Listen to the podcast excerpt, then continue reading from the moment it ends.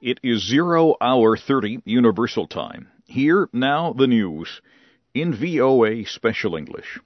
I'm Christopher Cruise, reporting live from the VOA World Headquarters in Washington. More than 30 countries, including the United States, say they are now recognizing Libya's rebel Transitional National Council. They also say that Libyan leader Muammar Gaddafi no longer has any legal control over the nation. Top world officials made the declaration Friday in Istanbul. They are meeting in Turkey in an effort to strengthen the opposition party's efforts to oust Mr. Gaddafi. Later Friday, Mr. Gaddafi dismissed the importance of the diplomatic recognitions. An audio speech by Mr. Gaddafi was broadcast to thousands of supporters in the town of Zlitan. He said those diplomatic recognitions were worthless. President Obama and opposition Republican lawmakers have called on each other to offer serious plans to solve the nation's financial problems.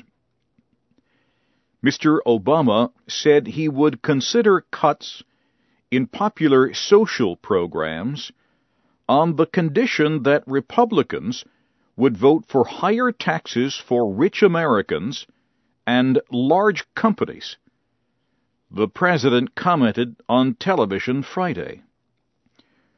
Earlier Friday, Republican John Boehner said the House will vote next week on a measure to increase the limit of debt permitted.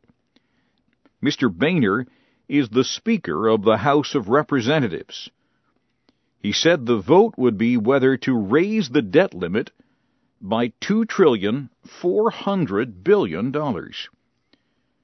The two sides appear far from agreement. They must decide on the nation's finance situation by August 2nd. Failing to make a decision would result in falling behind on financial responsibilities. Les Hinton has resigned from his job as the head of the Dow Jones Media Group. Dow Jones is part of Rupert Murdoch's international media business, News Corporation. Mr. Hinton's resignation is tied to his past work as the head of News Corporation's British newspapers, including News of the World. He worked there while News of the World reporters illegally listened to telephone messages. Mr. Hinton apologized to those hurt by the reporters' actions. But he said he had not known about those actions at the time. His resignation comes hours after Rebekah Brooks resigned as the head of News Corporation's British newspapers. She had earlier worked as a supervisor at News of the World. At least 32 people are confirmed dead after Syrian security forces fired on anti-government demonstrators. Tens of thousands of demonstrators protested across Syria Friday in some of the largest protests since political unrest began four months ago. Some of the protesters waved large Syrian flags as they denounced the rule of President Bashar al Assad. Witnesses and activists say police fired ammunition and tear gas at some of the demonstrations. They said most of the deaths, at least 23, took place in and near the Syrian capital Damascus. But protesters were also shot and killed in the cities of Dara and Homs and the northwestern province of Idlib. You are listening to the news in VOA Special English, live from Washington.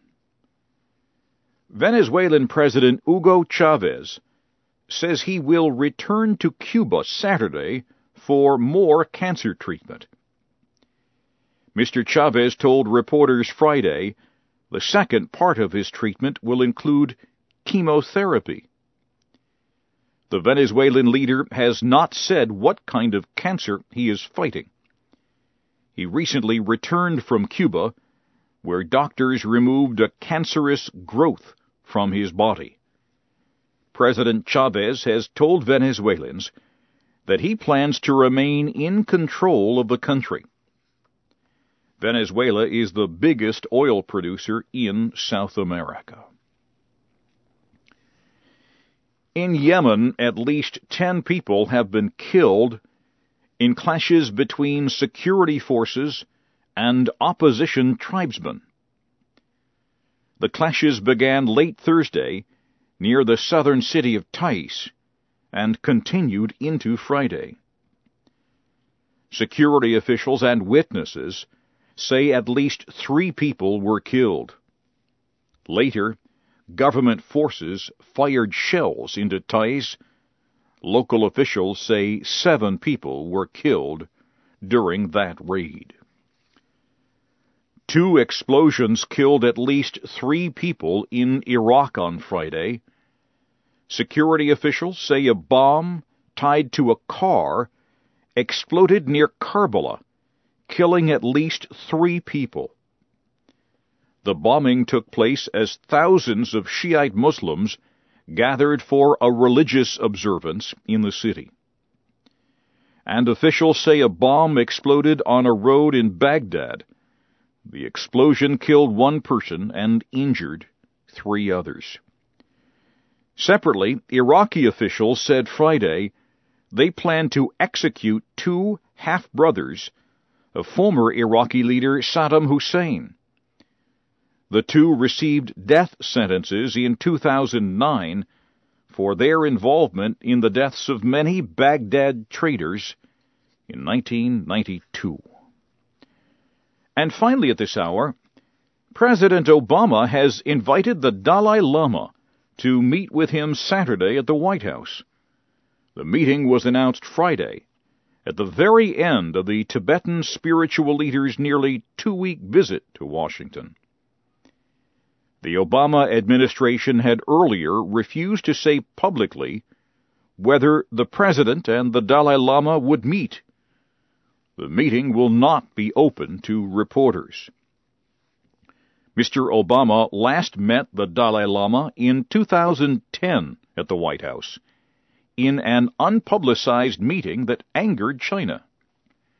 This week, China again warned the United States not to hold official meetings with the Dalai Lama. China accuses him of wanting to separate Tibet from China. Now, briefly, here again is the major news of the hour in VOA Special English. More than 30 countries including the United States, say they are recognizing Libya's Transitional National Council. President Obama and Republican Party lawmakers have called on each other to offer serious plans to fix the nation's financial problems. And Venezuelan President Hugo Chavez says he will return to Cuba Saturday for more cancer treatment. There's news anytime at voanews.com. And that's the news in VOA Special English. I'm Christopher Cruise, reporting from Washington.